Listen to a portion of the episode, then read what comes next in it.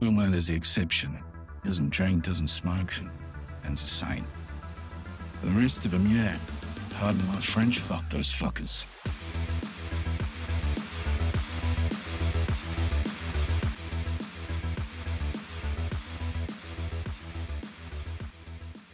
Hello, and welcome to The Girls on the Boys, a podcast dedicated to analyzing the Amazon series The Boys and the spicy world of supes and stereotypes. I'm Jenn Adams. And I'm Rachel Reeves. And today we are talking about season one, episode six The Innocents. Y- yeah, I need to ask you, like, how are you feeling, Jenn? like, how are you feeling after this episode? Because this was a bit of a gut punch for me. It was, it was a bit, you know, honestly, because a lot of this, like, I've, I think I've kind of experienced that gut punch a while ago and kind of forgot the impact of it when you because you texted me and you were like this was really emotional and yeah I like but you texted me that before I rewatched it and I was rewatching and I was like wow it really is so it just it was I don't know I'm really excited to talk about it because it is a very emotional episode you know yeah it was definitely a little heavy but I I mean I loved it for that because I'm Mhm. just I mean, we even said like, like there's no duds so far. Like every Right. episode is delivering something new, something on a different level, something that's keeping me engaged and really just expanding and adding so much depth to this universe and these characters. Mhm. And yeah, there was a lot going on here, a lot to process for sure. Yeah, and I feel like when I was trying to think about what was happening in this episode, I was having a hard time thinking of a big moment, like the airplane or like the female Yeah. coming back to life, because it's not really that kind of episode. But it's Right. it's a you know, and Corey and I used to kind of snarkily call them advancing the plot episodes, but I feel Mhm. like this is this is really a character episode Yes. Which is what I love. And we learned so much about everybody, good and bad. And I'm just really, really excited to unpack it. But maybe I should ask, how are you feeling after this one? Oh, I'm I'm good. I yeah, it was a lot to take in and I was just like, "Oh gosh." Like and I'm having some mixed feelings on some of these characters. So Uh-huh. yeah, definitely excited to kind of talk about that because was like, "No, why are you doing that? I don't I don't want to feel this way, but I'm grateful to feel this way." And I Mhm. thought a lot of these things they were handled well and in some interesting ways. Yeah, I agree. And I think we've kind of talked about a couple of overarching themes, but this is one of the episodes that I think really digs into the theme that there really is no black or white. There is Yeah. no good or bad. Like it's always more complicated than that. Um, and yeah, it is a little bit of a gut punch. but before we talk about the surprisingly emotional episode, let's check in with the newest season in a section we call Hughie Cutie in the News. Yeah, so filming for season 4 has wrapped. Woot. and you know all the supes have left toronto which is where they were filming and returned to their homes so now we just get to wait Yeah. fun because you know everybody's in post-production limbo so because there's not a lot to report i thought i'd look up some light fun facts about today's episode because who doesn't like fun facts I love fun facts. I love fun facts. And in typical IMDb style, some are good facts and some are garbage. Here, let's see if you can tell the difference. so here we go. Uh, the first one Butcher asks Raynor for office space in Manhattan's Flatiron building, the same landmark building where the boys have their office in the comics. Ooh, interesting. Yeah. I love that because I don't know a lot about the comics. So thank you to whoever contributed that. Mhm. Um, so here's one. The lettering for the logo of the mesmerizer is stylistically similar to the lettering of Law and Order. nice. I think part of my brain caught that because I was a big Law and Order fan. Have you watched a lot of Law and Order? Oh my god, it's a disgusting amount. It's know. embarrassing. But It is, but it's so good and it's so Oh, yeah. addictive. And I would have watched a Mesmer Mesmer in Order, you know, oh yeah, hundred percent. or Law and Order Mesmer Victims Unit, maybe. Yeah, mesmer. Yeah, mesmer victors. Mesmer, Mesmer and- Mesmer intent. Oh yeah, I like that. Yeah, Mesmer intent. Can't you just see him like with like Vincent D'Onofrio and Mesmer just like keeps trying to read him and he's like, no, no, no, no, no, no, you're not getting in this head. Like just constantly right. like trying to sneak then, in. And then he finally does. It's just that grin from Full Metal Jacket, and he's like, yeah. he just uh, walks I mean, out of the like office door and just never comes back, and then it's like that's right. it. Season's right. over. Exactly. Yeah. um, so this episode is called The Innocents, which apparently is the title of issues number 40 to 43 of the comics. Oh, interesting. and go. I think we've said this in earlier episodes, but if you are a fan or a devotee of the comics, please reach out to us and just kind of let us know. Like we try to avoid spoilers with where we are in the chronology, but I'm curious and that might be something we do dig into down the road. Yeah. Eric Kripke, uh, showrunner, creator, tw- his Twitter avatar is a picture of the famous Bat Boy, a fictional creature who made numerous appearances in the American supermarket tabloid Weekly World News. huh, that Kripke man. He's an. I would. I would be really interested to hang out with him sometime. Just kind of pick his brain because I, I, imagine there's some strange stuff in there, you know? Yeah.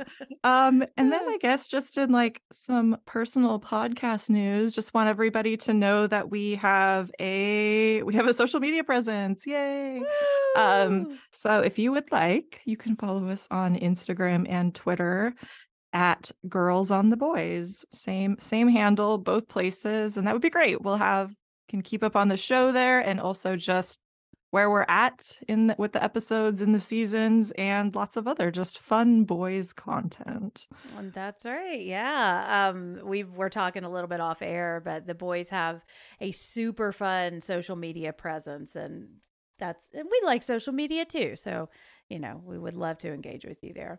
Yes. And I fought the good fight with Twitter to get into our account. it took us like a week.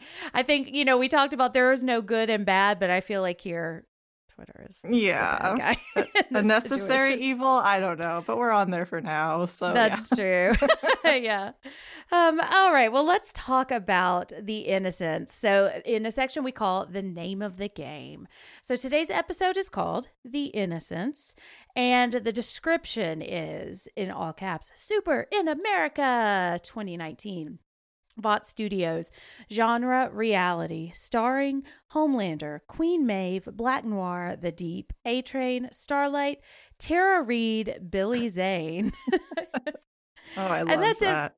I know. I love these like really creative, kind of off the wall descriptions of the episode. And Man, I was expecting a little bit more of Tara Reid. I had completely forgotten she was a part of this, and we really just see her for like a second. Oh, a second, just yeah. in just total background cameo. exactly, I know. Which I mean, I, I, don't really need any more than that. I think I'm good. You know. Yeah. Her name's uh, doing a lot of the work there. You know. That's true. Yep. Um, this episode was directed by Jennifer Phang, and hell yeah, our first non-guy director of the series. you know, six episodes in, probably about time. Um, I love that. Mm. And Jennifer is an interesting director. She kind of came up through the indie film circuit. A few of her early feature films did really well at Sundance and South by Southwest. And that really kind of kickstarted her professional career and opened a lot of doors for her. So since then, she's kept really busy and done really well directing shows like The Exorcist, uh, not the Hollow Green mm. one.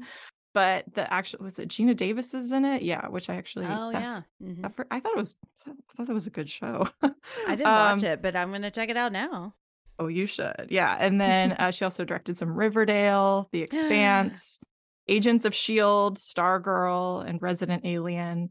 So she d- definitely has lots of experience and not just experience, but experience with some superheroes and yeah. some universes quite similar to this, I think. So, yeah. Yeah. They seem like kind of in the same wheelhouse, you know. Um, and River, do you ever watch Riverdale or have you ever watched it? You know, I haven't, but it's really funny because I listen. So there's a podcast, Page Seven podcast, mm-hmm. that's on the Last Podcast Network, and one of their little spin-off shows, they do like a recap of Riverdale. oh wow! and I have listened to like every episode of that. Mm-hmm. but because it's so funny to hear them talk about it, but I've literally never seen an episode of Riverdale. I watched the first couple of seasons and it, it was really fun, but I mean it is just bonkers the amount of shit that goes down in in that town.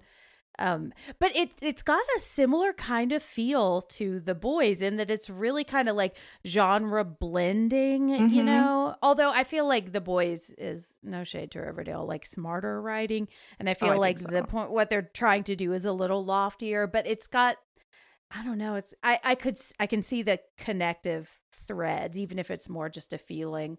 Um, also have to say I have been watching Gossip Girl, and it. I'm on episode or I'm on season two, and it is killing me in the best way to watch Nate and to Mhm. see him be the deep and i'm like oh my gosh you are so funny like it's really making me appreciate him as like a comedic actor you know Yeah.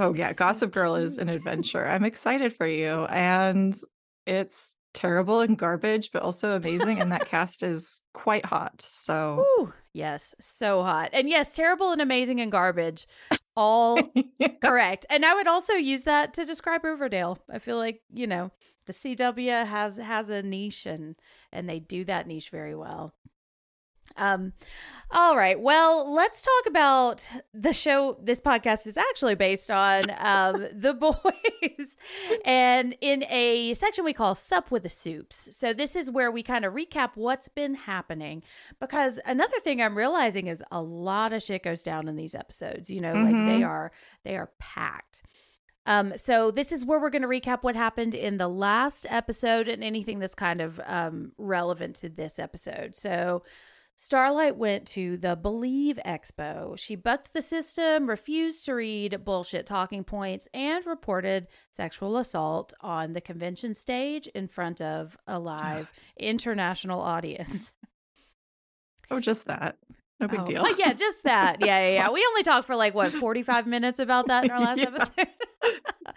Uh, Hughie blackmailed Ezekiel and found out that Samaritan's Embrace is a Vought backed program that ships Compound V to pediatric wards and creates baby supes. And when I say Vought backed, not publicly Vought backed, but we Mhm. feel like Vought's got to have its fingers in it in some way, specifically Homelander.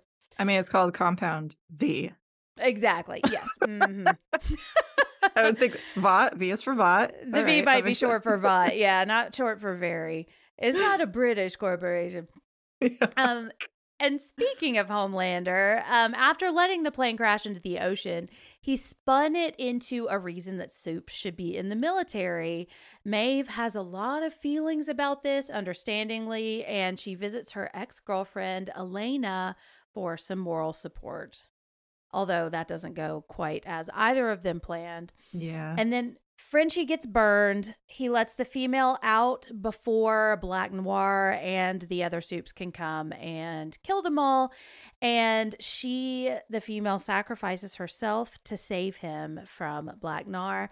And then she comes back to life. And it's so Yay. exciting. Yay. And I'm also very excited that this is the last episode that I think I'll probably call her the female yes. We know her name now. So, well, speaking of, okay, let's talk about our bad boys. I always have that song, Bad Boys, in my head when I go into that category. But like the Donna Summer one, or like yeah, Mm-hmm. like the I mean- cops theme song. oh, no, no, no. The Donna Summer one. Yeah. From an episode of Sex in the City is where I know it. But yes. um, yes, not not the. Although I do really like Bad Boys too. That is a that Michael Bay baby. It's stupid, but it's Yeah. good. um. All right. Well, let's start with let's start with Homelander because this is a big Homelander episode, and we may go Oh, yeah. in and out of talking about Homelander for several things, but let's talk about. We start with what she, I love Courtney, our producer that we meet in this episode, Mhm. who shout out to Glow because she's also in Glow and that show is amazing. Um, but we start with this commercial where Homelander is like salt of the earth. He's like pushing a child on a swing. And this is more like of all of the suits, but it just kind of encapsulates where we are because we see just like an empty swing with the word translucent over it and then starlight relating to people and it just it just cracks me up it's just all that PR garbage. You know, they're they're Mhm. they're building up to this whole like supes in the military thing, right? So this is all just part of that campaign and it's like so cheesy and so believable. It feels like a camp like a political campaign ad basically.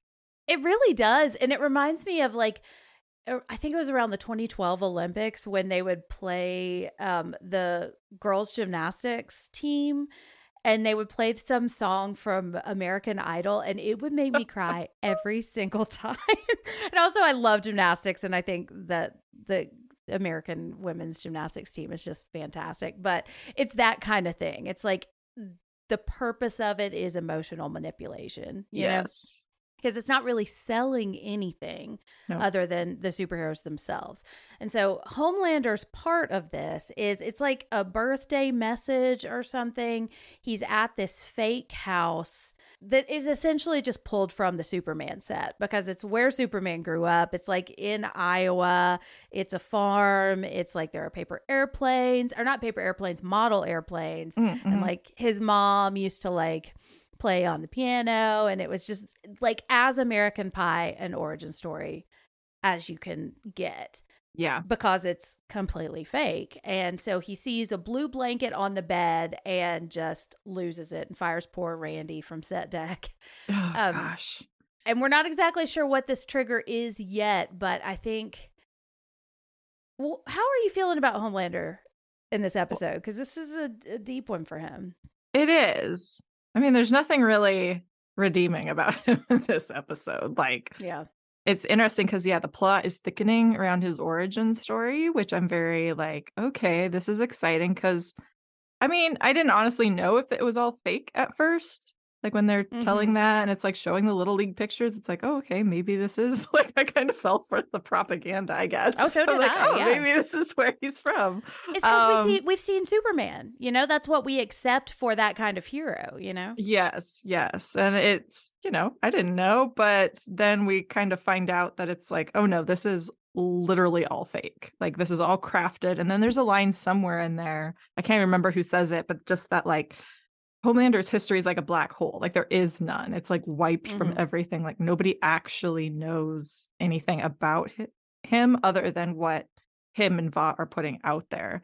And Mhm. so that's very mysterious. Yeah. And also to me it feels like he's getting a little sloppy because it's like I mean, yeah, they're a crew, but like those are still people and he is just letting his guard down and showing a not very nice side of him in front of a lot of people it seems like.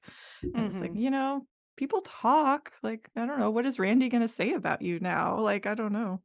People Right. just think he's assume he's having a bad day. Well, and I wonder how tight a lid Vought keeps on that. You know, because I could imagine them making all of their employees sign like really extensive NDAs. You know, That's probably true. Yeah. Because it's like when um a couple of episodes ago when when he just did not give a shit that it was this lady's birthday, you know? Yeah. Yeah. And I, it's like he does not see the people who work for him, I put that in air quotes, as like actual people that he needs to care about, you know? Yeah. Um, but yeah, he is making it very clear. And it is very clear to everyone on set that this is bullshit too. Um, Mhm. and he doesn't put up any kind of front. He just gives this story. He's a very good actor. Like he is selling this. My mom made me these baseball cakes. Um, and then he just immediately dries it up and he's like, all right, we good. We're moving yeah. on. You got it? All right, we're done. Yeah. because it is completely fake. And he even says, like, I've never even been to this house. Like, this is Yeah. all created by set design. Um, and we find out a little bit the most we know about his origin story as of now and where this blue blanket came from. It is um, a blanket that he had as a child. So we see a picture of like probably two year old Homelander. So cute. This cute Yeah. little toddler with this blue blanket in a completely bare cell with like a, a one of those like target practice human like Mhm. cutouts on the wall and that's it and then I, two people one of whom i think is mr vought we'll find out a Ah. little bit later the guy that's doing like they come in and they just look at the window in the door and they're playing peekaboo with him and like and that seems to make him really happy. I think that's what makes me so sad. Is like that's that's all the interaction he's getting. And Yeah. so as much as he is terrible and he's probably our biggest villain of the show, like we see where that comes from, you know? Oh yeah. And I mean, I almost wonder like it's like there's like a Stranger Things, like uh the boys Mhm. crossover, like maybe like Homelander Totally. and Seven or like and like eleven or what other number? One what is the new And one? What is his one. name? One. Yeah, they're yeah, all the like, dreamy one. like they're all like you know, sisters and brothers actually. Like they're all in the same thing. Yeah, I mean, be wild. yeah. But it's that kind of thing. And like you could see how that would warp you. And it's not just that, because I could understand him just kind of like burying it down and like just kind of moving forward. Not saying that that's healthy, but that that would be a survival mechanism. But when he is being forced to come to this house and really confront everything he could have had and everything that every other person in the world has had to some extent that he was denied and have to fake it, I could understand how that would make him really, really upset, you know? Oh yeah, it has to be exhausting. I mean, I, Mhm. just for anybody to just like put on such a front at all times. Like we've talked about that before. Like he always has to be on and like in this character, and that just like who is the real Homelander? Like Exactly. I, I, I don't think it's I don't think the real Homelander is a good person, but it's like Mhm. what you know what who is he without this character? And that's I yeah, I don't know, but we I, I feel like he's got a lot of things building up inside him. Like he's losing grasp on certain things, and I just have a feeling it's all going to come to a head at some point. hmm Well, and there are two other things that are kind of smaller, like throwaway things in this episode that I wanted to talk about too. Because um, at one point, Raynor says, like, going after Homelander or going after Vought, which is essentially the same thing. Yeah. Um, is a suicide mission, not just for the two of them, but for thousands of people. And she says, if you push him too far. And yeah, I mean, he has the power to, I mean, instantly kill like how many people. And so, and I feel like what we're seeing is he is kind of, he's not really being pushed in a like actual way, but like he just is creeping up to the edge of like, I can't Yeah. do this anymore, you know? Yeah. And he will clearly do anything for self preservation. Like we saw that with the plane, right? Like he is completely willing to sacrifice however many innocent people needed if it's going to cover mm-hmm. his own ass. And so Yeah. just imagine that on a larger scale if there was like an institution like that, you know, the CIA or FBI or whatever, like behind it, like is he just going to completely blow up that whole office like just to like Right. erase this these records these people and just yeah it's kind of scary to think about like what he would do what extent would he go to to protect himself Yeah, and that Vought would go to because their story would probably be, oh, there was a terrorist threat, a terrorist bombed it, and Homelander tried to save the day, and Right. just he got the terrorists, so yay, Mhm. but everybody's dead. So that yeah, they would completely cover it up. And we see in this episode, I think this is one of the clearest episodes we see that he has the ability to switch his emotions on and or off. Like we don't really know who he is. I don't know if he knows who he is, but Yeah. he is able to play this role and just remove emotions from the equation. And so like he can easily do that. Like he I feel like he does have some kind of humanity in him, but he is able to just shut all of that off if it means and uh, no matter who- how many people have to die if it means preserving himself. yeah And the other thing that's like, I read this true crime story a while ago of like, and I, I can't remember if it's true or if it was like an episode of CSI or something, but that somebody just shot a gun in the air and it came down and landed on somebody and killed them. And that was what the whole episode was about is like somebody just dropped dead in the middle of their yard. And so when he just takes the baseball and just tosses it, and then Madeline's like, that's probably going to kill somebody. I was like, yes, it probably Yeah. is. And nobody seems to care. It's just like a No. throwaway thing. It's collateral damage, which is something we're going to talk about a little bit later because that's another Mhm. interesting development. All right. Well, let's, speaking of Madeline, let's talk about her.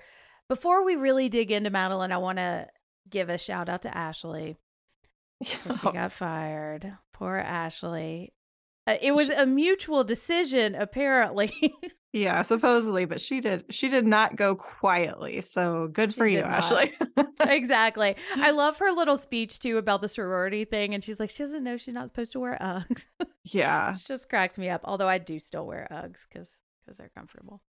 Hey, But- no, no, nothing wrong with that. But yeah, she gets fired basically because of Starlight, right? Like Mhm. because that story, well, because of the Believe Expo, and like she couldn't, she uh couldn't handle Starlight basically because you know as Mhm. her sort of like handler, Yeah. Starlight was not keeping in line the company line. She wasn't toeing that line. So Right. Yeah. And I mean, she's not going to. She's not ever going to. And it's it's weird. It's like a, an immovable force and a um a unstoppable object. It seems like Starlight is like so entrenched in her morals and Vought is so like used to steamrolling people. It's interesting to see this play out. Because Madeline tries to manage Starlight also. And we see that it doesn't quite go the way she thought it was going to. Mhm. And she tells her she's selfish and arrogant. Like, I don't know. The more I watch these shows and the more I really get to like these characters, regardless of how bad they are, I find myself trying to see from their perspective too. Like, I could see Madeline, like, this is her job, and Starlight is just constantly making it harder. And instead of reflecting on what she is actually doing, it was like, well, maybe it should be hard. Maybe it's maybe it's a bad thing I'm doing. She's like, Starlight, you're selfish and arrogant. You won't let me just steamroll you, you know? yeah. Yeah, Madeline is I did not like Madeline in this episode. Yeah. like until now i've been like yeah girl like go girl Mhm. and like kind of i mean i still there's some things i definitely still appreciate about her but she Yeah. really is showing how calculated she is a little bit Mhm. and yeah she says a few things in this episode where it's like ooh you are you are not a good person you know like with starlight just yeah trying to force her to basically break give in Mhm. and just do her quote unquote job. And then even with like, I can't even, I don't know if she was talking about Maeve or Homelander, but I think it was Homelander where she was talking about like the story, like it's a myth, like I should know I wrote it. Yeah. And it's just, she's just, she's crafting these whole I- stories and identities around these characters. Like she's actively involved in this story process as well as trying to just wrangle all these superheroes. Yeah. Yeah. And I think she is specifically talking about Maeve because she knows that's probably who Starlight looked up to the most. And we find out later that that is true, that Maeve, um, Maeve is like Starlight's hero and that she wanted to be a rebel and that that's not actually true. And, but I think she probably wrote all of their narratives. And what I think is so ho- interesting about Homelander in this episode is we see the cost of that for him, you know, Mhm. like what it's like to try to uphold this narrative because it's not like he's an actor and he plays a part and then he the shoot's over in 3 months. Like I'm thinking about like the Dark Knight and uh, Heath Ledger. Like, if it's a particularly challenging role, you can leave it behind when the shoot Right. is over, or you can even go home at night. Like, this is their entire life, it's their entire personality, and they can never separate themselves from this lie that Madeline and probably a whole bunch of other consultants and people have like focus tested and decided this is like the best version of themselves and how hard it must be to compare that to who you actually are and like well this is who the world wants me to be and so any difference from that is me not being good enough you know Well, yeah, they're they're set up to fail. Like there's no Mm-hmm. way any of these the seven are going to be able to live up to this standard that this image that's being put out there for them and mm-hmm. also do what Vought is asking them to do. Like those things like do not gel. Like there's no way those two storylines are ever going to mesh because they're in like direct contradiction to each other. So like Yeah. that is going to take a toll on you when everybody thinks that you're one thing and you know that you're not, but you can't be that thing. Like we see that with Starlight. Like here she is trying to be that thing and Madeline is not letting her. like Mhm. she's not willing to see like what an asset that could be and is instead just trying to break her and Right. is not willing to embrace that like oh this person actually is really genuine and pure and could be an incredible like she could sell this story and be this story but Mhm. madeline's not willing to see that because that's not the way it's done Exactly. And she can't control that. You know, like Yeah. what if Starlight's genuine wanting to help people conflicts with something Vought is doing, which I mean, I think it pretty clearly would because Vought's kind of bad. Um, Mhm. Like, who's going to win in that si- situation? And if you start down the road of telling Twilight, I'm sorry, if you start to, Twilight is a pony. If you start down the road of telling Starlight, like, no, who you are is valid, then you're just feeding that and then when you need to pull it back you can't anymore because you validated her existence which doesn't sound like sounds like what we should all be doing with her but that's just not how Vought operates. All right my word salad. Um, but she does make an interesting point because she says well why don't you just be a cop? You know if all you want to do is save people then why do you have this costume? Why are you part of the system? Which I think is a valid question, you know? it also like makes me curious about this world like wait are superhero like do superheroes have like normal jobs Right. Are Because there so- people with like hero abilities that are not part of Vought? Yeah, because I, I'm assuming there are. Well, there's also superheroes all over, right? At just like lower Mhm. levels. Like we've seen that with some of these other characters kind of in the background. Like they work for Mhm. cities or whatever. They're just not part of the seven. Yeah. And um and like Popclaw was like an actress and like we've so we've seen that and Mesmer was an actor, obviously, and now he's going to conventions and yeah. like, yeah, can't can a supe just be a be a cop? Like, can they do that? I, I guess so. Apparently, if Madeline's saying like just go do that. Yeah. I, I'm wondering if it would be something like Clark Kent being a reporter, you know, and like you just, just, have just put glasses on. exactly. You just have to like manage. But I mean, I also could see like if you just never insert yourself into the system, Mhm. then it, it it does make me wonder. And and speaking of Mesmer, I also am curious, and this is a larger question that we probably shouldn't dig into just yet, but like what about the kids of superheroes? Like Mhm. or they, maybe they are born now because you're creating an entire different that that's a down the road thing, but Yeah. it's just it's one of those underlying questions that I feel like in another universe when you start to pull that thread it all collapses but like Right. I want to see how the boys handle that because the boys is the kind of show that I feel like will not let their storyline unravel because of an uncon- inconvenient plot line Yeah. you know like Yeah. they'll follow it and use it to like explore that in another franchise you know Yeah. um, she also says nobody's famous alone, and I just think that that it's true. She's right about that, you know. And that's the thing Mhm. about Madeline is like, yeah, she's working for the enemy, and if you just assume that what she is saying is good, then she's right. But we know that what like the larger umbrella she is working under is ultimately damaging, and so you know everything she says is a product of that that damaging system. We also see that she knows exactly what Deep did. Starlight. made me- It's made me so mad. yeah, I was wondering how you were going to feel about this. I did not like it because it just like slips out so casually. You know, they're like strolling down the hall in public, and she's like, "All right, you're gonna do this. We're gonna send you over here." And you know, before some of the other women like start talking, Mhm. and it's like, okay, wait, the, she know well first off she knows it's him before starlight has even confirmed that Yeah, Starlight has never said who it was.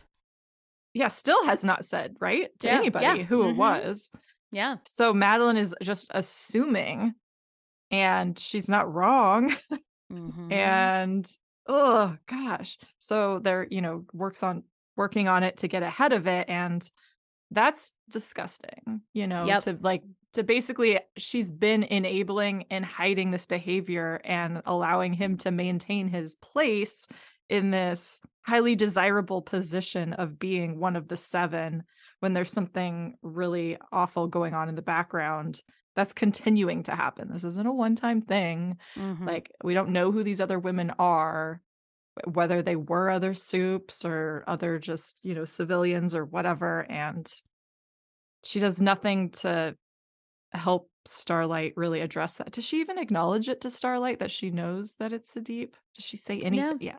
I don't think so. It's like this unspoken thing, and Starlight's like, "I know you know who she is, who it is," and she's like, "Yeah, no, I know who it is." Do And they I? never Uh, say it. You know, yeah. like they don't they don't have to because I feel like they both understand. Because I feel like there's no way something like that could happen that she wouldn't know about too. Right. Like the amount of tabs she has to keep on these people, it just, which is it's just gross. Yeah. Um, she knows how to work Homelander though, and that little Please do it weirds for me. It Ugh. weirds me out. It does. Yeah. It, I mean, it's a little better than it was in the last episode, but just I just like Oh. I don't know if I want to keep seeing that because like you know whatever like she is clearly in control of that situation and like mhm. you know do what you got to do I guess but also it's just uncomfortable yeah. and also inappropriate right like she is his boss Oh, totally. exactly. Yes. Yes. It, it, it. The power dynamics there are just a very complicated muddle of mess, and they should not be hooking up. and I wonder if they even are, or if it's just like the tease of this. You know. yeah I don't know Madeline not on my you deserve to be on the bad boy list this week a Oh, lot yes. of times I felt like I've had her back a little bit or been like she's bad but I like her I did not like her this episode Yeah. Well, okay. And speaking, of, I'm going to skip one. Speaking of somebody that I wasn't sure if should be on the bad list this week Yeah. was A Train.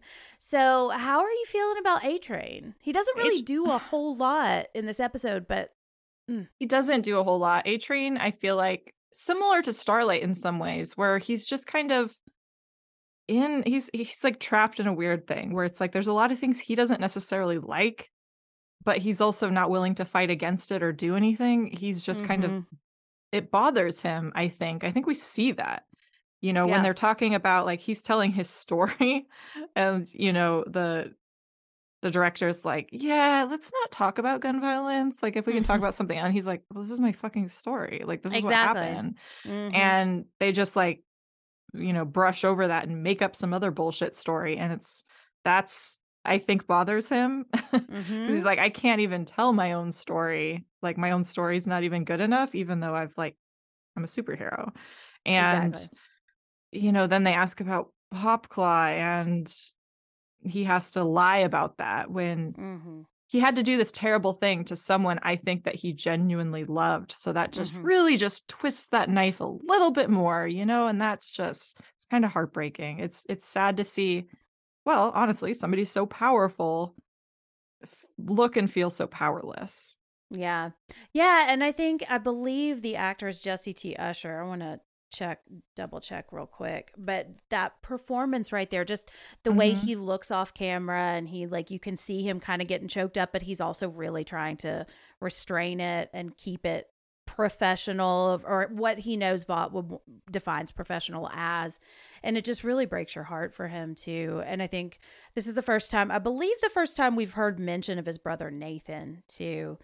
Yeah, who is his trainer. And he has a family. That's the thing. Like if he's put it like, you know, unlike Homelander, like he's got people around him who know him. And Mhm. so it's like if he's telling this other story, it's got to be frustrating too because people are like that didn't happen.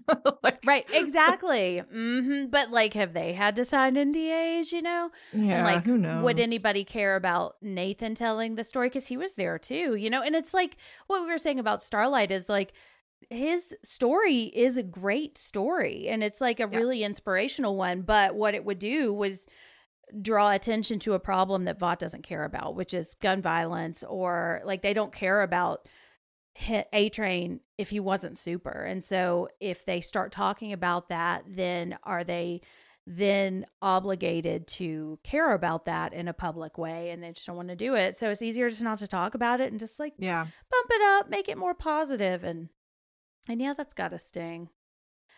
Um, and we also see that it's affecting his uh his running. I don't know if it's the not being on compound V or just grieving, you know, but he's uh he's he's slower than what a split second, you know. Yeah. And just, just seeing the way this training goes too, I think is is really fascinating.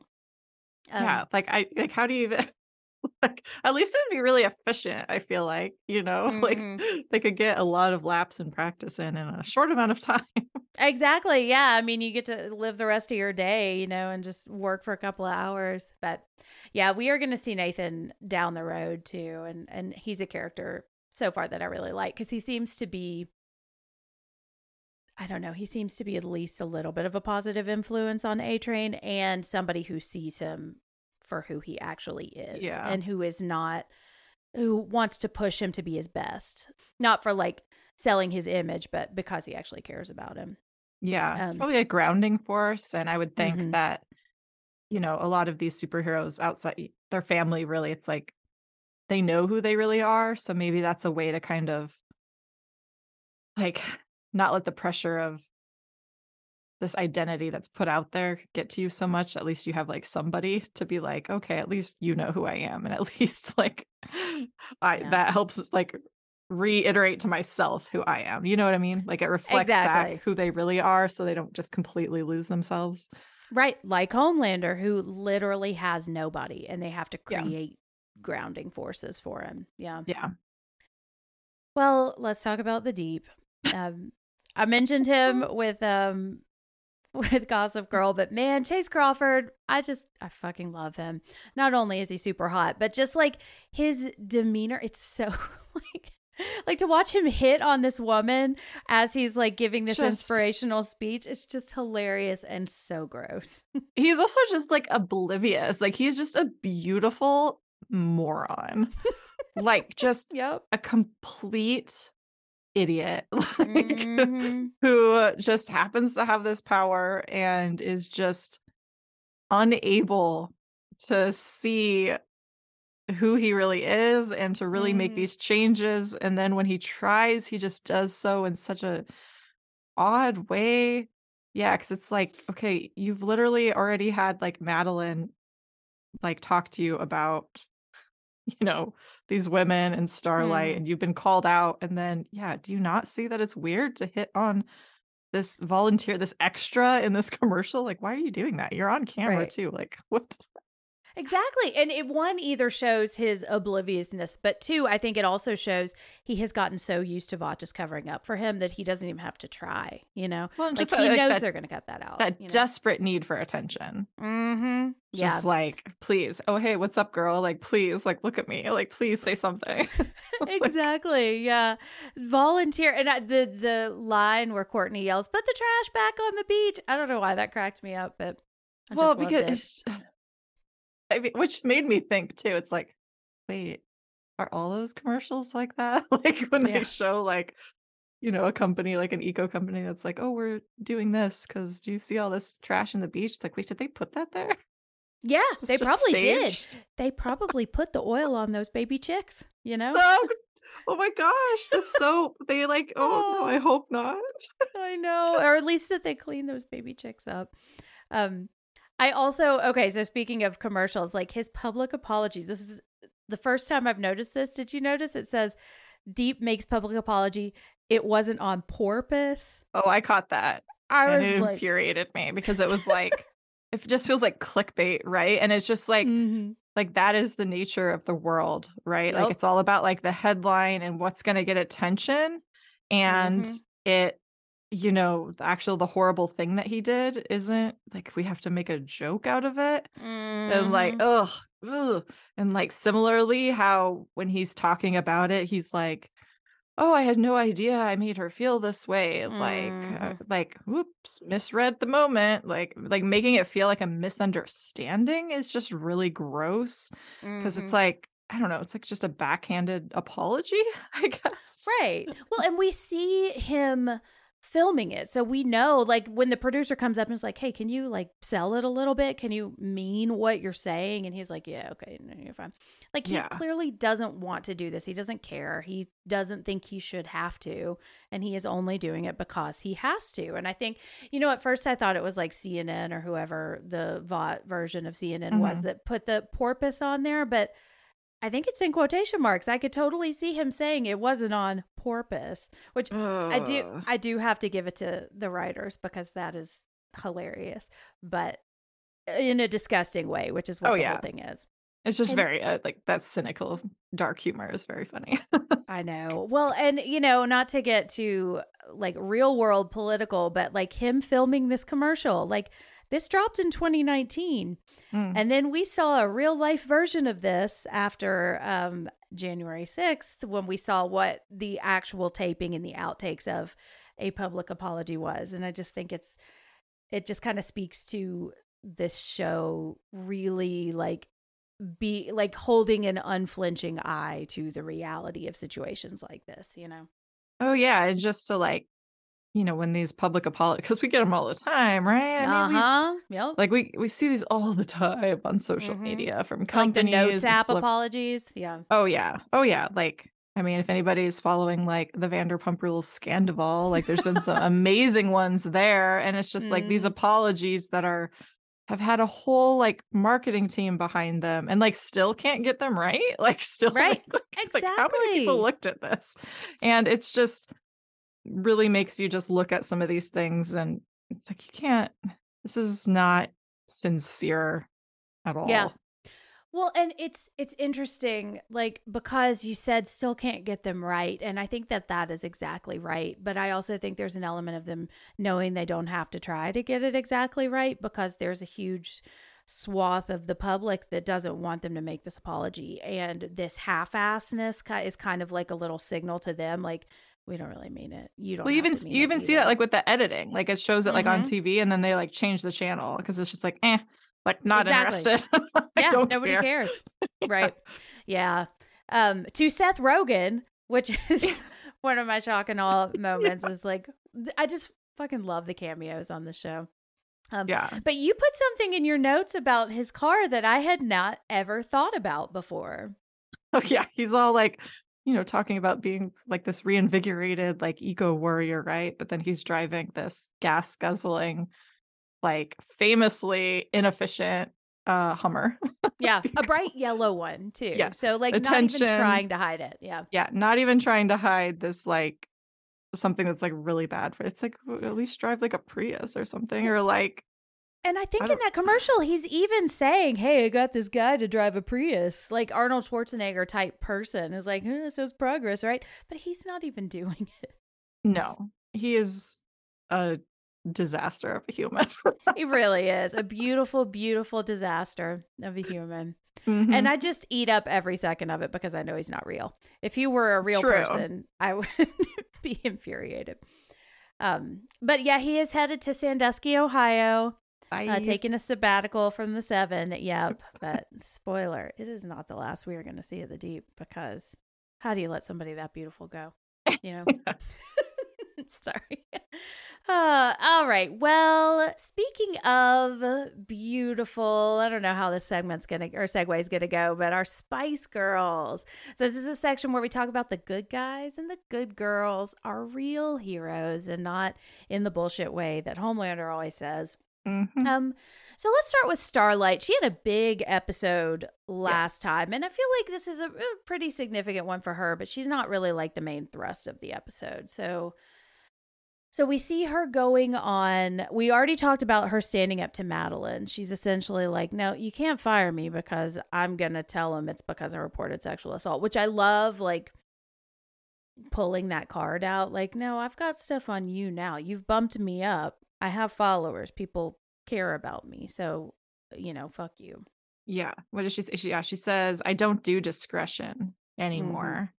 Like she's eh, she's embracing this, you know, this empowerment, right? That she's given herself. Like she's done this herself and she's really living that. And we see that with Madeline, like, no, like, don't like I wasn't just up there saying words like this is what's happening and this is I'm not going to just bow to your demands anymore. Like Mhm. nope, this is how it's going to be. And, but I do think it's interesting because we see it's not that simple. yeah. like Yeah. we see that a little bit later with the, you know, the commercial that does get put out there. It's like, it's not, it's sad because it's like, it's not enough for her to just say, nope, this is what I'm doing now. Because that's like, okay, fine. Well, we're going to do this with or without you. Exactly. We are going to create your image. And like just them texting, we got enough. We don't need you to show up and we don't need you to show up and be defiant. Like we have everything we need from what you've already given us. Yes. It's this Yeah. posturing back and forth. And so right.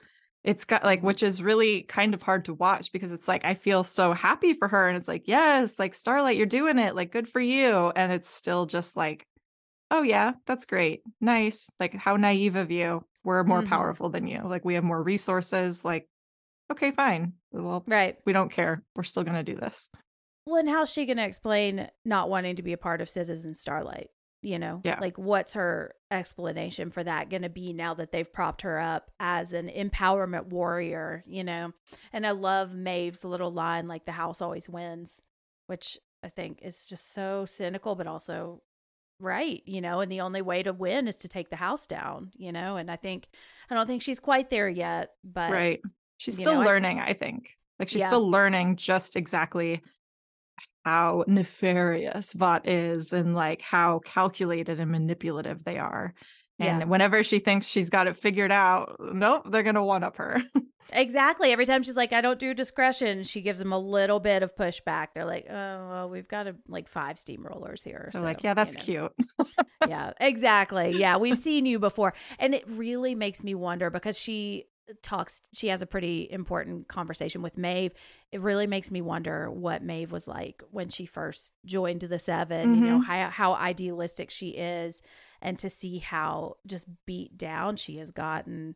And so maybe let's skip to Maeve Sure. um she's just so jaded and so we get this story of um her breaking all of her arm all of the bones in her right arm when a school bus fell off of a cliff and she saved this school bus and then she also went to all of the uh, physical therapy afterwards but then we find out like that's probably not true madeline probably just wrote that story and it's just Mhm. another piece of this big lie you know Yeah. And I think that, you know, that's a big reckoning moment because like Starlight's talking about how like I just wanted to be just like you. And I read this over and over again. And yeah, just to find out it was all just marketing material. I mean, they always say like don't meet your heroes, right? Because right the image that you have of them will likely never hold up.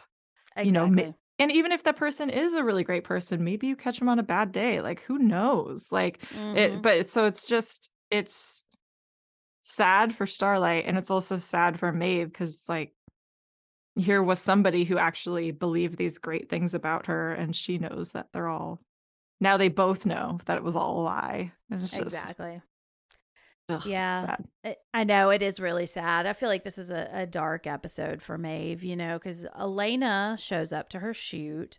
And I just love how much of a scumbag Courtney, the producer, is. like, she's kind of like an Ashley like character. I feel like she and Ashley would get along very well, you know? Yeah. Um, and she immediately calls her a friend, and and this is after showing up af- at her apartment drunk and like I don't think she was really looking for a booty call. I think she wanted to turn to like the only person she feels like she can trust. And I think we don't really know what happened with their breakup, but I think it's probably safe to say it's similar to Popclaw and A Yeah. Train. It's like she didn't want to, you know, she didn't trust Vought to ever know that she is lesbian or Yeah. at least bisexual. And so she just completely hid this. I yeah, the thing with Maeve too, it's like I wonder because we're seeing her, I feel like kind of reevaluate a lot of these things. Like maybe she's been cruising along, like not content, but like just kind of numb and like, all right, Yeah. whatever. And now that mm. Starlight's in the seven, I think she's seeing some things reflected back at her that she didn't necessarily see before. Mm-hmm. And also, like before Starlight, she was the only female superhero, correct? At that Yes. current moment. I think so. And Mhm. so I think having that feminine energy, like, because we even see her say, like, she's getting interviewed, like, how are you supporting Starlight? How are you supporting Mhm. Starlight? Like, are they asking Homelander that question? Are they Right. asking Black Noir that question? I mean, I realize he doesn't Mhm. really say much, but like, Yeah. like- He can write. yeah. Like, they're not asking anybody else that question. They're asking her that question because she's a Mhm. woman right. and and so i think that that dynamic is having her take another look at herself and be like you know, seeing somebody so, you know, naive, but also like incredibly altruistic in their Mhm. motives is making her also reevaluate herself and remember, like, I used to be like that. Like, how did I get this way? And Right. that's, I, I mean, I can't blame her. Yeah, I would want to Mhm. go and like find somebody who actually cared and knew me and like yeah i might go drunkenly to their house too and be like no no tell me i'm a good person i'm a good person Right. right, Exactly. Yeah. Yeah. And it's like uh, we talked about with Homelander shutting her emo- his emotions off. I feel like that's what Maeve has been doing. And we also have said before, like representation matters. And like when you see someone like Maeve doing these incredibly strong things, you think, oh, maybe I can be strong too. And so she is seeing representation of what she could be with Starlight. And she's like, not only why am I not like that anymore, but like, oh, maybe I could do this yeah but being like emotionally strong is going to mean confronting a whole lot of times that you haven't been in the past and that's just really really hard and it's easier to just drink and show up at your ex-girlfriend's Yeah. house you know yeah. The encouraging thing is I feel like Maeve is not a lost cause. yeah Like Homelander, lost cause. Right, Even, yeah. even A Train, I feel like it's still like, well, there's hope for you because you're feeling conflicted about certain things. Like, yeah, you've made some Mm-hmm. bad choices, clearly, but you're not, you know, haven't gone full, you know, villain mode, right? And Right. same thing with Maeve. I think that she maybe she was for a while, but she's kind of teetering on the edge of like maybe I, I don't know. I'm not comfortable with being full bad guy right now. exactly yeah well and i think if i were to challenge the show i would think is it possible for homelander to be redeemed you know like if your ultimate thesis is there is no ultimate good and ultimate bad and i just said ultimate a whole lot of times in that mm. sentence but like is is that has anyone ever gone so far that they can't come back you know and i would love to see if they could try to bring homelander back from the edge too I Um, could try. I don't think. I don't know if it's possible, but I would also love to see that because I just, just think he's hot. Um. Anyways, I'm I've been on record at how hot I think Homelander. I was like, is, you but- just want to not feel bad about crushing on him. I know, I know. Hey, I, I got a thing for the bad boys. Um. All right. Well, let's talk about another bad boy because we learn quite a bit about Butcher in this episode. yeah. Um, and I couldn't remember when this story came out. Um, but as I was watching it, I was like, oh man, because we do find out about Becca. So he takes Hughie to the park bench, and apparently Homelander has raped her, Yeah. and she sat on this bench, and we've seen her watch this footage, but he Mhm. doesn't know what happened to her after he after she got up from the bench and just walked off. So he says either Homelander killed her or she killed herself. So, and I feel like that really informs a lot of where Homelander is coming from. And he makes a really direct connection between Robin and Becca, which I think is a pretty apt connection. It's like, we're not just doing this for ourselves or because it's right. We're doing it for these people and they've lost everything. And so, what is it that we're not willing to sacrifice? And the whole reason he's doing this is because he knows Hughie is falling for Starlight. Yeah, this, I mean, this I feel like was an important moment because it's like the first time. Well, for for multiple reasons, I feel like the, like the shoe drops with Butcher a little bit. Like he's willing to kind of drop the facade a little bit.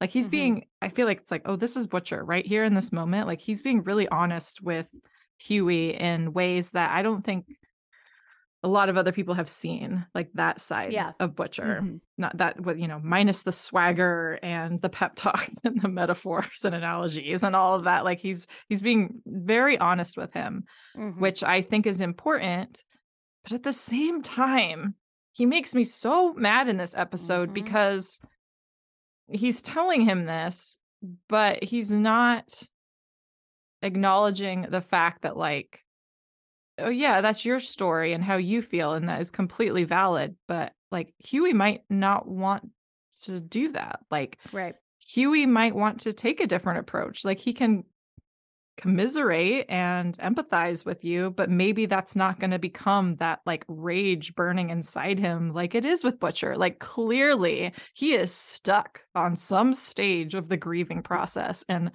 unwilling to move any further. Like he is Mhm. making that choice. And he, I mean, we see it later when he's on the date with Starlight. Like he is weaponizing that pain and that guilt and is really trying to get Hughie to like get there with him. And I think that is a very large uh, dick move on Butcher's part. Completely agree because we see Hughie before Butcher shows up, he's like moving on. And there's this Yeah. really sweet moment where he kisses Starlight and all the noise stops and Robin Yeah. Robin's ghost is gone and it's really sweet, but Butcher does not want him to get to that point because I think he doesn't believe that Hughie will still want to help him, you know, Right. if he doesn't have that rage because that's all Butcher can really hold on to. And I think like in therapy I've talked about this a lot, like that anger is the easiest emotion to feel because it's action oriented and you can do something and Mhm. it makes you it, it kind of like blinds you with rage is like i don't know i feel like it's it, it's it's descriptive because it makes you not care about anything else but just acting on that rage and it you keeps you from feeling the hurt and the Yeah. pain and the fear and the loneliness and all of the other emotions like i also have like my therapist has a lot of visuals about feelings she calls it the anger iceberg and Mm. like anger is on top and everything else is below it Yeah. um, and he just i think he's terrified of going beneath this like or just like what it means if he does move on like Yeah, if he moves on does that mean that he gave up does that Mm-hmm. mean like he's i think the difference is hughie knows what hap- happened to robin Mhm. butcher doesn't know what True. happened to his wife so i think that's a notable difference here because there Mhm. is no mystery here for hughie like clearly robin Right. is gone this is who did it end of story Uh, you know, and he already of story, but- killed you know a version of who did it you know he's already gotten something you know Yes. And you know, with Butcher there's a nugget of hope maybe that she's out there, probably not, but also I don't know, maybe. And but if he moves on, it's like he's giving up on not only himself and this like mission, but her as well. And so I Mhm. think that he's just not willing to confront that. Yeah. Well, and I think part of why Hughie has been able to move on is because he found Starlight. And I think we see, like, if Butcher could let the boys be his Starlight and say, Mhm. hey, because I don't think it's really about a romantic relationship with Hughie and Starlight that is able, like, letting him move on. I think that's part of it. But I think part of it is just having somebody to honestly talk to who will Right. listen and care. And Butcher has that. He Mhm. just won't uh, he just doesn't want to move on because then it's really over, you know? which is quite Um, interesting to me because he is this kind of like affinity and i mean he's very very attractive in this show like he's got that swagger right he's got Uh-huh. the accent he's got the the build and the like these little witty sayings and like he's got this facade of just this calm cool collected cool guy he's a cool Mhm. guy Yeah. like george costanza would be like such a such a cool guy Uh-huh. and it's you know he can't he's not willing to i don't know break that character similar to homelander i mean Mhm. sho- shocking they're quite similar in some ways you know it's that he's not willing to break that character and let the boys in in that way and Mhm.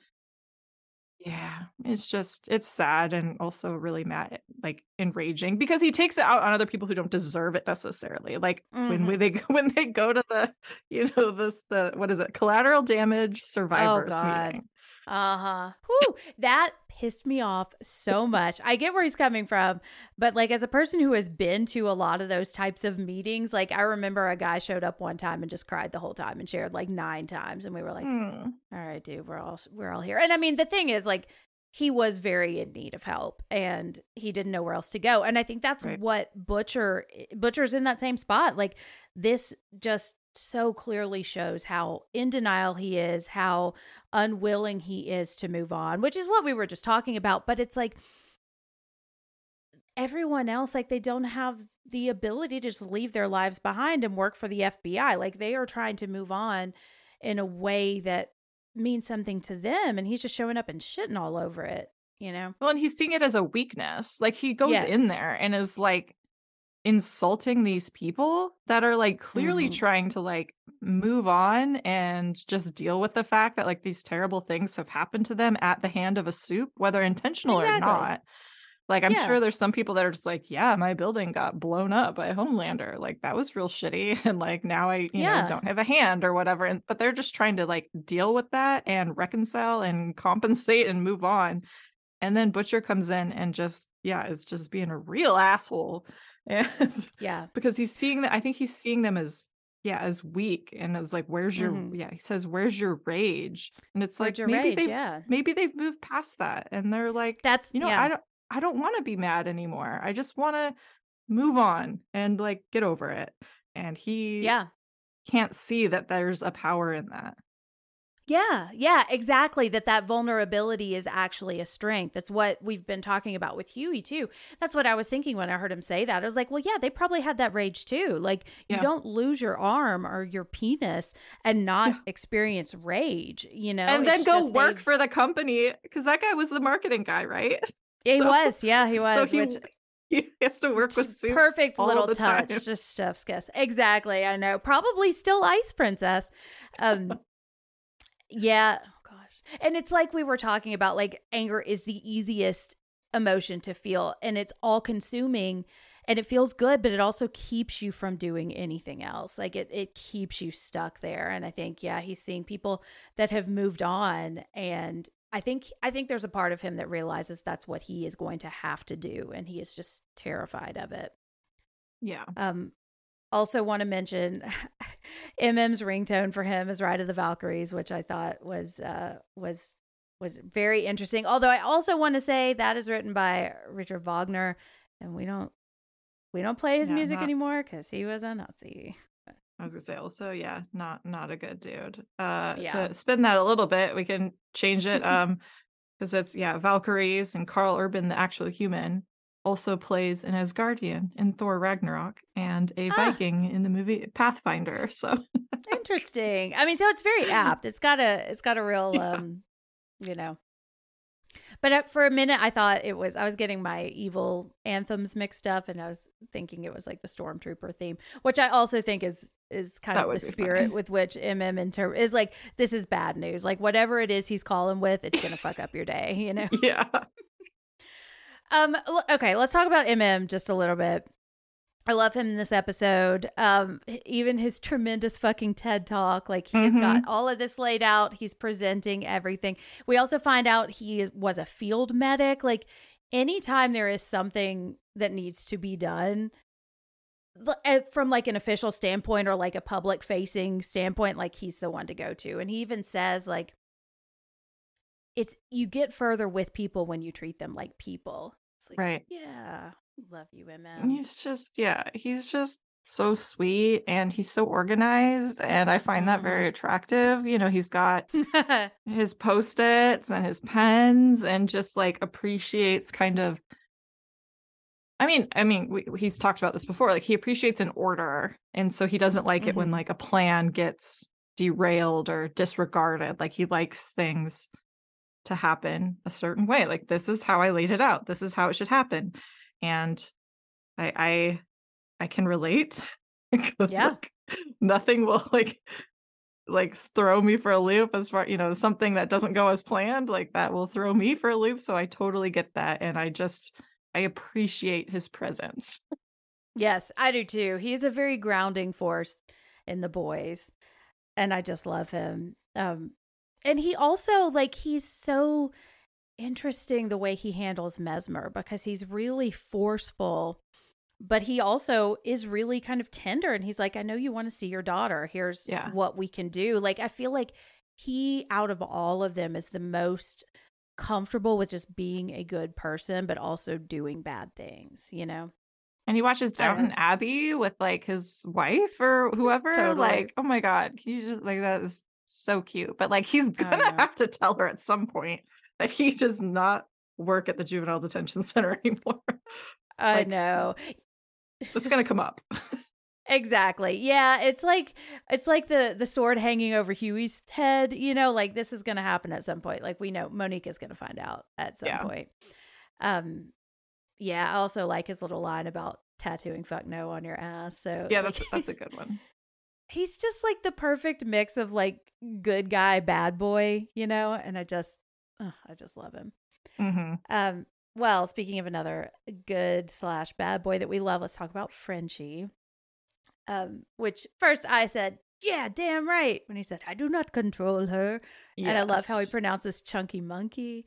Just, hmm oh, Tomer Kapon. Oh, just love him. Would eat him with a spoon. Um, so how are you feeling about Frenchie in this episode?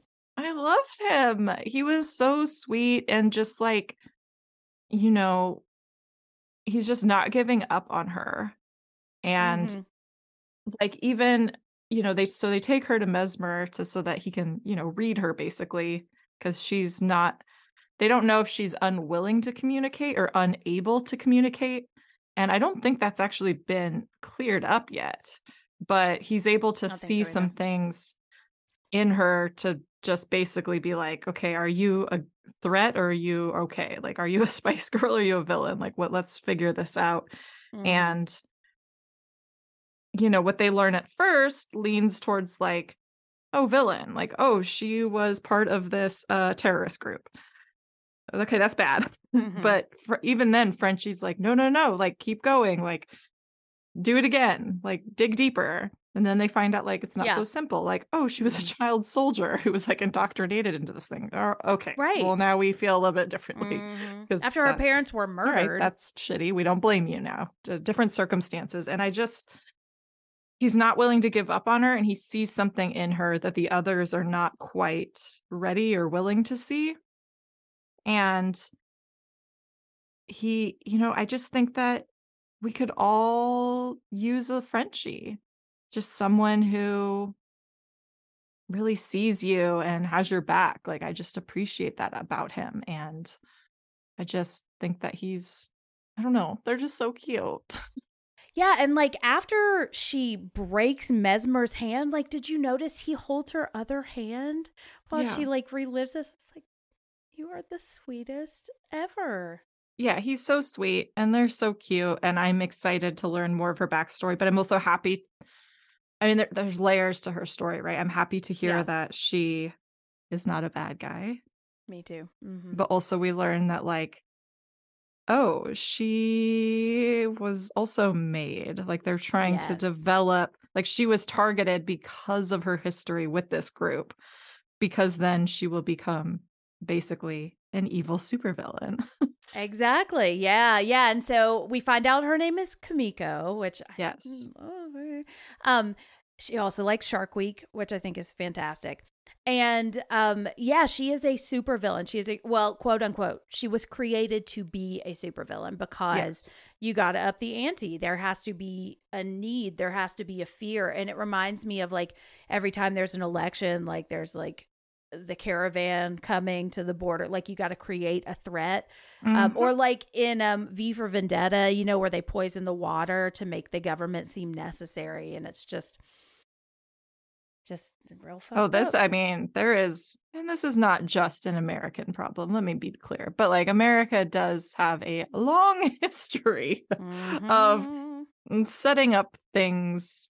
And a lot of times, you know, sometimes they don't always work out and they backfire. And then that's how you get things like the Iraq War, for, you know, for, for instance. And so this is, I mean, it's fascinating to me because it's, yes, we're talking about superheroes and supervillains and comic books and superheroes, but it's like I I'm loving seeing these parallels and because it's just like people like we see this all the time in real life. Like maybe there's Mhm. not superpowers, but so maybe that makes it less interesting, but it's like these things are happening all the time.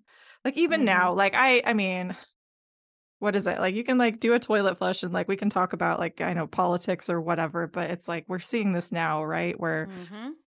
groups of people that do not deserve hate, this targeted hate, are certainly being targeted at this moment. And Mhm. if you think that that's anything other than political, you were wrong. Exactly. Yes. Yes. Um, drag queens are not killing anyone. Nope. Um, yeah. Well, and it's interesting because like there, we have our hero, our superheroes, and our super villains. And like Kimiko is supposed to be the super villain, but she is the hero. And Homelander is the Yeah. super villain, you know? And it's just so like you wrote, ah, the irony. And that's just perfect way to describe it. Yep. Heroes are what we make them, right? Or like, I don't know. Exactly. Yeah. Well, and it just shows the fallacy of putting all of your stock in one person to save the day or one type of person to save you. Like we have to be able to save ourselves. And that doesn't mean we can't look to other people to help us Right. and to be stronger than us, but we it's one person cannot be the pinnacle. That's just not sustainable. Um unless you're Hughie and I have a huge crush on you.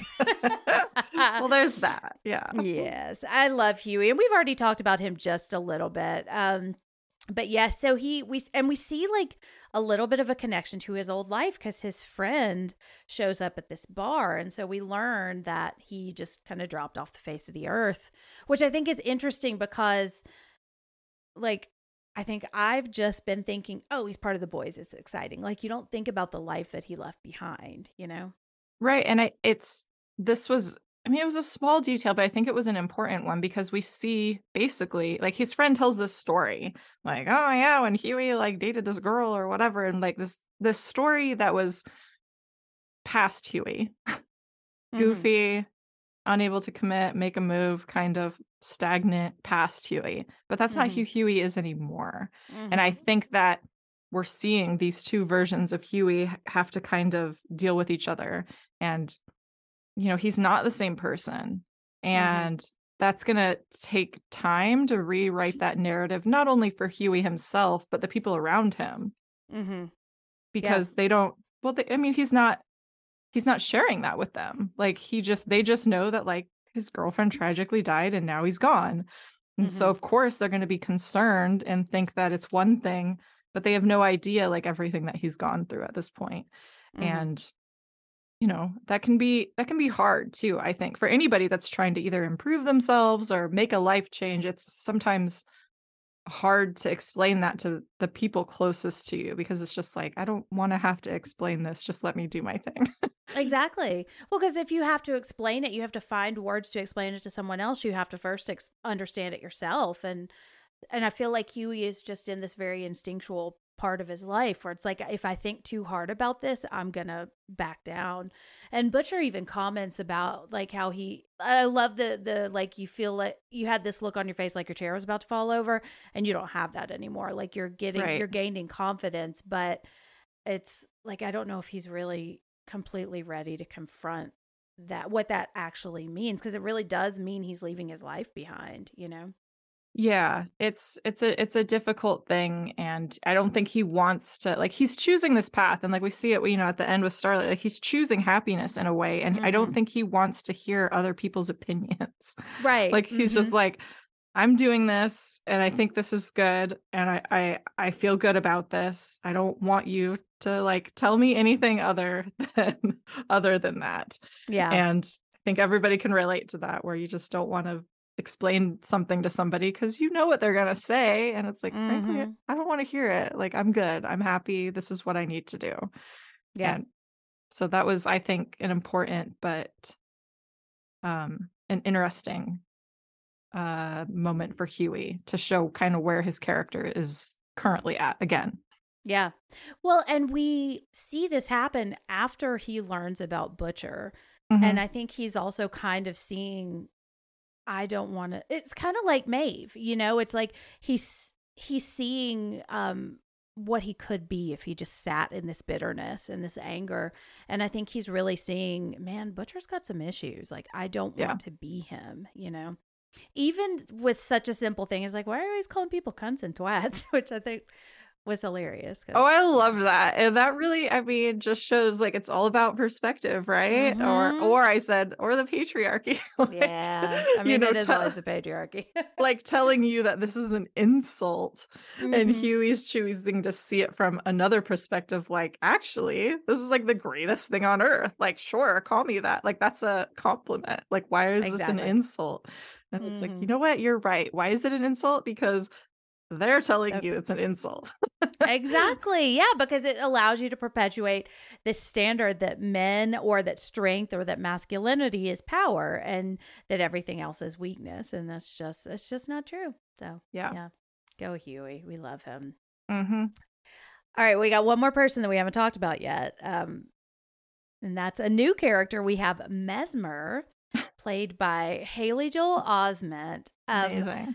I know. So his his superpower, he's like a lower level supe. He was in Teen Kicks with uh Popclaw and A Train, which I would lo- would just love to see a spinoff. Um and his power is that if he touches your hand or shakes your hand, he can read your mind. Mhm. And it seems to me like more of an intentional thing. Like you kind of have to put it in your mind for him to see it, you know? Like it doesn't, it's not like, I don't know, I'm thinking like Dr. Sleep, like we're going through all the file cabinets. Like I don't know if it's like I can touch your hand and know every single thing about you, right. but it's a pretty impressive talent. So, so how are you feeling about Mesmer? I mean, I thought I love seeing these sort of like third tier superheroes because it just shows that, you know, just having a weird power isn't enough to make you like a famous celebrity. Like there's this Mhm. whole other economy of superheroes that are, you know, surviving but maybe not thriving. Mhm. and because uh, we learned that he got busted for insider trading yeah. um, by reading some guy's mind or whatever, and he lost custody of his kid. And you know, his house is fine, but nothing like super special. But Yeah. that that must be something that's hard to deal with because we also see him then like go to Homelander Mm-hmm. and like give up all of these people, I know. Oh, and he says, I just want to be one of the good guys again. Like, which is you could have I mean, been. yeah, which is awful and Mhm. like so sad because it's like, but you were, you don't realize that now you're a bad guy. And it's just like, you know, you see, like, this is somebody who's been not burned by the system, but kind of like just overlooked or ignored by the system, but so desperately just still wants to be a part of it, even though Mhm. like the system is completely corrupt and awful. Right, right. And I wonder, like, he's got to know that on some level. Like, I. He, he has a passing acquaintance with Homelander, but I mean, he fe- I feel like he is genuine when he looks at Homelander and he says, "I want to be on your team because you're the good guy," you know. Yeah. um it's just it also is an interesting example of him having co- consequences for a crime when we see other superheroes who get to do whatever they want and Vought will clean up after them. And it just shows you like Vought is always going to protect themselves. And if it's more advantageous for them to cut you loose then they'll do that you know? Or if it's more advantageous for them to ignore all of the other women that Deep has assaulted um because he is maybe you know I don't want to bring it to this but because I think Haley Joel Osment is just adorable but I mean the Deep is more conventionally attractive and so Yeah. if Mesmer looked a different way would they want him in the seven and would they be willing to cover up this insider trading because I mean I could imagine him doing a similar skill as like translucent you know But and also like I mean there is a bit of real life it, you know bleeding into this because it shows that like he was a child star Yeah. in this Mhm. series, you know, like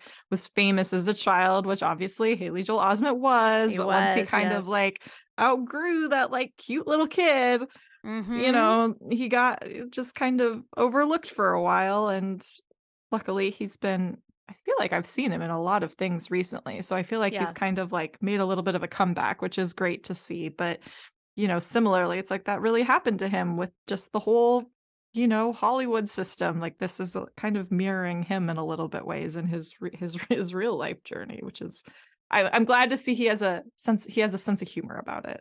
Exactly. Yeah, it kind of reminds me of like Wil Wheaton in a certain way, you know, like you you have to be able to confront confront your past before you can actually move on from it, which is what we were talking about with Butcher.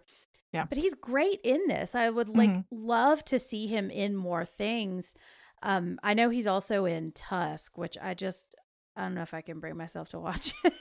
I've seen enough um and I have weird skin things, but um or like weird skin phobias, but like he's great in this. He like and this is a big episode for him because we see him just know that his daughter doesn't want to spend time with him, but he still just wants to connect with her and it just breaks your heart, you know. Well, and I have to think that like in some way like because when he reads his daughter he's he basically sees that like she's not necessarily interested in getting to know him she hasn't Mm-hmm. known him and she's just yeah she even says she's like i don't even really know you Yeah. but you know good- she also doesn't really care to like she's okay Mhm. and you know there's probably a desperate attempt in there somewhere like well maybe if i was one of the seven maybe if i was famous maybe she would she would at least be like a little bit more proud or like want to know me and so it's Mhm. just oh it's so sad I know. Well, and I was also thinking, and maybe this can lead us into our next thing: is does she have powers? Because she's the daughter of a Mm. supe. yeah Um, yeah. Um, so yes, Mesmer. We'll see him a little bit more. Um, or we'll see him again. But I just love him. And I love these cameos, you know. And I, I mean that's this is maybe a little bit bigger than a cameo, but there are a couple that are that we're gonna see over the course of the three seasons that I've seen, and they're just just perfect casting. And I just love that this is a show that people I want to see want to be a part of, you know? oh totally yeah Like fucking Seth Rogen just showing up for just a minute. Um, all right, well, let's move into good and evil, or good versus evil, which is where we talk about any themes that we may not have covered yet. So we've we mentioned this a little bit, but no hero is born.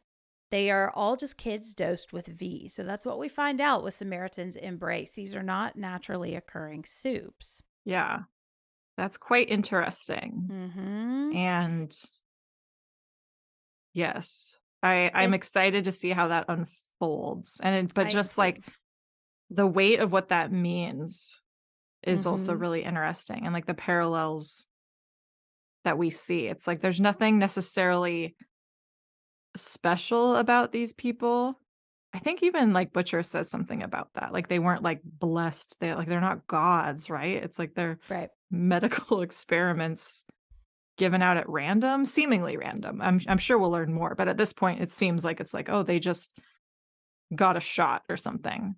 Exactly. Yeah. Well, and we see Annie doesn't know about this, which I think is another thing that like is going to have ripple effects. Is like if you have spent your entire life thinking that you are blessed by God and that is why you can do what you can do, like what is that going to do to you when you find out that's a lie, you know, and that your entire life and i mean who knew about it like do do the parents know and we don't know enough yet to to know but like i don't know can you like i just i, I think that's really going to be a hard realization for annie you know Yeah, Um, it would be hard for anybody, I think. yeah um well and it's part of this myth too is that you know because ezekiel when in the believe expo he's like essentially saying we are uh, like second tier gods like you should believe us because god believes in us and if all of that is a lie then Yeah. all of it is a lie you know and wh- what is and it just makes your brain explode you know Yeah. Well, like even Homelander too says something, right? Like like I was given this gift, like this is my duty. And it's like, you know, the Blues Brothers were like, we're on a mission from God. Like, you know, they're not on a mission from God, actually. like, uh-huh exactly yeah you're on a mission that you've told yourself is from god and you know just like all religion it is interpreted through the filter of the person that is espousing it you know Yeah. Science. Weird. oh, yep Ooh, science and religion Ooh. I I would like to just like quickly te- like touch on the storytelling myth because I do think Okay. that's so interesting because they talk Mhm. about there's just a few things like related to the hero thing. You know, they always say like history is written by the victors, right? Uh-huh. And I mean, that's how we're seeing this kind of unfold here. Like we're Mhm. seeing even like Starlight's thing is being rewritten, Homelander's past is being rewritten, the plane crash is being rewritten. It's all being spun in a way that benefits somebody else. And I just also like at the very beginning of the episode, they're talking about like they're showing that, you know, superheroes in America thing and like like, oh, this isn't this is not reality TV trash. Like and it's like, but it totally is. uh-huh exactly Like- it's pandering yeah like the boys okay if we're gonna get into like you know classically gendered like stereotypes and like the boys is like kind of like the tv show in general is like very like masculine and like superheroes and action stuff. It's like if you had to pick like a feminine like comp for this show, I feel like it would be like Real Housewives Mm, mhm. because it's like, oh, this is like, you know, it's right there in the name, right? Like Real Housewives. They're Uh-huh. housewives. Right. There's nothing real about, I mean, it's like everything is doctor. There's these dramatic storylines. It's all like an aspirational idea of what it means to be like a successful housewife and your family. Mm-hmm. And it's all very filtered. And that's exactly what they're doing here with like these commercials and everything. And the Deep's apology, like it's all very. And then like we see him spying on Maeve. And it's like they're not above like getting that, you know, listening into her conversation and filming her. Like, it's like, oh no, you are reality TV trash. Like you're no better than that. Exactly. And you can tell yourself you're not because your production like budget might be bigger, but that's really the only difference, you know? yeah. And some of your people can fly, but like I just I just think it's just so smart and so funny how they're like Mhm. openly Yeah. playing with these ideas. it's creating like this myth of what America is too, you Mhm. know? Because that's like, you know, we don't have royalty. Um, we have politicians, and when your politicians fail you, who are you looking for? You're looking for like celebrity, and Mhm. what makes someone like famous is their ability to be extraordinary. So yeah, it's it's just such smart satire that I just I love it. Um, and we already mentioned the collateral damage survivors meeting, but you have a Fast X comp here, and I Oh. have just seen a preview for Fast X, and I have got to watch these movies. I've only seen the first one, so Oh my god, they're the best. I just I mean this collateral damage thing is just so funny because in so many like action movies or Marvel or DC or superhero whatever, even like sci-fi movies, it's like these it's like this just this giant elephant in the room that like never gets addressed. It's like the Mhm. mass I mean it might be like casually offhand, but like just the the massive casualties that have to happen all the Yeah. time is intense and like what happens to all those people right and i think it's just funny because in like the new fast and furious jason momoa is going to play a character where from i think it's from fast five so you have to go back a ways but Dom and his family and that whole crew of people killed somebody. And now Jason Momoa, who is the son of that person, is Ah. coming to get revenge. And it's just like, I mean, it's insane and so silly and so stupid, but also like amazing because it's like, yes, like that guy had a kid. That guy, Mhm. that kid is going to be like, Dom is not going to be a hero to that kid. That kid, he killed his dad. And right. so it's just funny to see these things like pop up because so rarely do these kind of issues actually get addressed. So it's just it's great to see that actually popping up in the boys and like potentially where it's going to pop up in other ways. Like there are consequences to your actions. Like you're not Yeah. just existing in this weird bubble where you can just haul a safe down the streets of Brazil or wherever they are and just demolish all these buildings and not have somebody get hurt. Like you can't do Right. that. Well, and I'm thinking of another movie I watched. I don't know if you've seen Infinity Pool yet. Um, I haven't. and I'm not going to spoil it, although Alexander Skarsgård is beautiful. But like, there's this element of where does it end? Because if Jason Momoa gets revenge and he kills someone, well, that person maybe has a son or maybe a brother, or you know, and it's just this never-ending spiral of getting revenge. And the only way to really end that spiral is for someone to say, "I don't need." Revenge or i don't Yeah. i or i can let go of this rage which is the purpose of this collateral damage survivors meeting and really the purpose of all kind of self-help is like there's only so much i can control and at some point my emotions are the thing that matters the most that i control um and just the fact that this because you get the feeling this is just like an aa meeting kind Yeah. of thing you know and those meetings are everywhere and so just how much collateral damage does this have to be that this is an organized thing now, you know? Um, yeah. Also, just a shout out to self help meetings or support group meetings because I've been to quite a few of them. A, a lot of different, like there is more than just AA and Al Anon. Like there's there's a lot of different ones. So you know, check them out. You you might be pleasantly surprised, and most of them do not have someone like Butcher in them. So yeah, that- so that's not something you're going to encounter very often. Um, well, is there anything else we want to mention before we move into shock and awe? Nope. I think we think we I got think it. kind of hit it all. Yeah. Okay. So I didn't have a ton for shock and awe. Like we said, there's not really a whole lot um, that happens. This is more like a feelings talking episode, which, and I don't say that in a, in a dismissing way, but let's see. Yeah. Yeah, just th- There weren't any like big like revelations or anything, but I will Mhm. like I was you know, impressed and frustrated by how it was toying with my emotions. Yeah. It's just it's funny because it's like it's calling me out a, a little bit. The show keeps calling me out on sort of these just behaviors and things and just like things I'm expecting that I'm not even Mhm. like really aware of. Like I'm just like you know, kind of like predicting these plot points like oh this is how it's going to go and then when it doesn't it's like oh you're like you know i didn't i didn't want butcher to like be such a dick to hughie like i don't like that and same thing like madelyn no and so i just it's i appreciate that about it because i feel like it's making me reassess some of these things and you know not in like crazy critical ways but it's just it's kind of fun having it play with my emotions and what i'm expecting to see out of these characters i like it Yeah.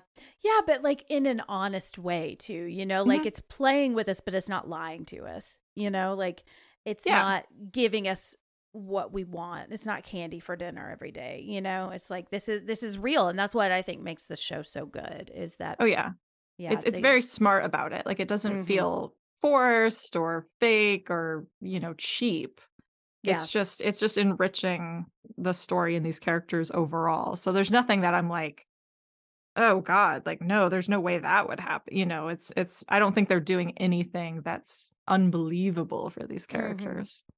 Yeah.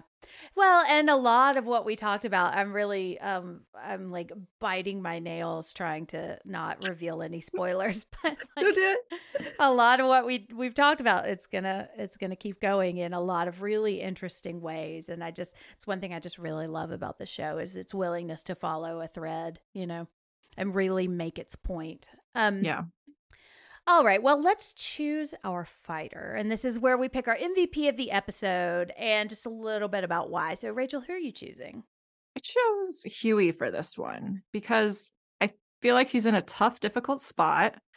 Um, but he's navigating it as best as he can and is doing a pretty good job at staying true to himself Mm-hmm. and not letting people like Butcher sway him or even Robin and even Starlight. Like he's being kind of critical about where what he's feeling and doing, I think, what he thinks is right. And I just I find that very endearing and sweet. And so kudos to you, Hughie. Yeah.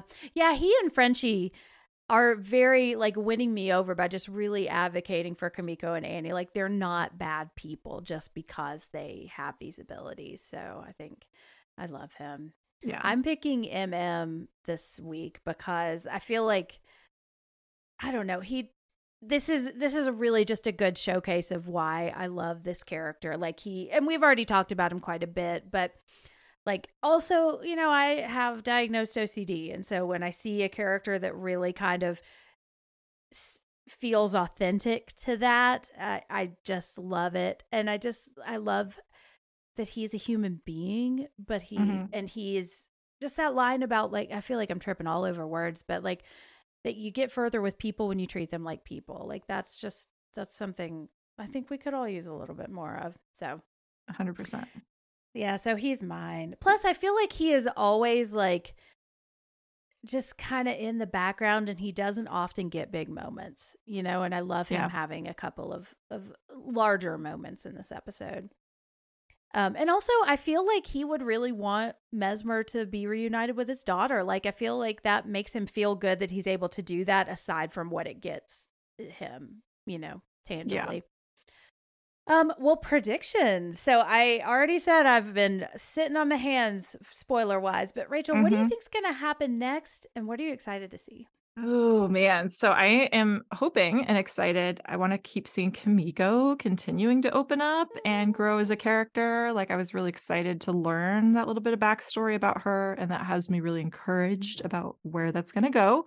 Um, still dreading the unavoidable confrontation between Hughie and Starlight regarding translucent translucent and the boys it's inevitable even mm-hmm. um butcher says that you know like when she finds out because she's going mm-hmm.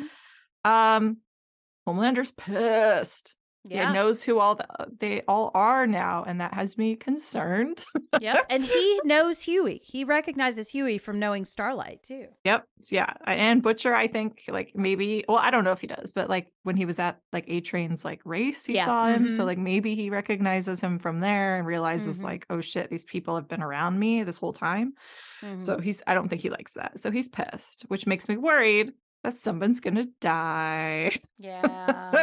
I feel like it's inevitable. And I'm just like, no, I don't know if mm. it's gonna happen. I don't know who. I'm not ready to say goodbye yet. um, but yeah, the deep's gone, translucent's gone. I mean, the deep's gone. I mean, he's in Ohio. It's not like, you know, gone, gone, but also yeah. he's gone for the moment. Um, so that's two supes down. And I guess I'm just curious if Black Noir is gonna enter the story more, if he's just gonna keep skulking in the shadows. I don't know. We're gonna see. Yep. Well, and what's interesting too is translucent's gone, but we see from that ghost swing that they have not admitted that translucent is gone yet. So they're pretty lucky that out of all the superheroes, the invisible one disappeared. I know. Like that. I mean, they have to be like count, you know, like thanking their lucky stars because they can hide it so well. Like, oh, you just can't see him. exactly. He's on a super secret mission, but he just popped up here. He just, you know, he's, yep. he's just sitting on that swing naked. Yep. Um, well, let's wrap up with some plugs. Um, and Rachel, you already plugged our socials, but yes, make sure to follow us at Girls on the Boys on Twitter and Instagram. And we also have an email address, girlsontheboys at gmail.com, if you want to email us about anything. Um, but Rachel, where can we find you and what do you have coming up? Yeah, so you can find me on Twitter at Vinyl Girl, G R R R L, and Instagram at The Vinyl Girl. Um, I've got some fun interviews dropping pretty soon, but uh, easiest way to keep up on all of that and writing stuff would just be um, on socials because I'll make sure to share it all there. So yeah, lots of fun Sweet. stuff. And you can find me at Jennferatu on Twitter and Instagram as well. And um, yeah, same. Also find us both on the Losers Club. But yeah, we pretty much just post everything we're doing. So yeah, just follow us. Um, and so that's going to be it for this episode of The Girls on the Boys. We wanted to give a huge thank you to the Anatomy of a Scream Pod Squad for hosting us. Uh, make sure to check out the other fantastic shows in the feed. Um, hey You has just started watching From, which I have heard is fantastic, and uh, Bodies of Horror, White Ladies in Crisis. We are covering the new Fatal Attraction series. Oh my God, you are? Mm-hmm. Joshua Jackson's in, that. in it. I know. I love him so much. His hair is atrocious, but he's still dreamy. There, there's some pretty good sex scenes in it too. Um, but yeah, so make sure to check out all of the offerings on the Anatomy of a Scream Pod Squad. And we will be back in two weeks to talk about episode seven, the Self Preservation Society. And we are closing it down. I mean, we're getting near the end of season one, so the shit's gonna start oh, going down. I'm excited. Um, and until then, remember, you guys, you're the real heroes.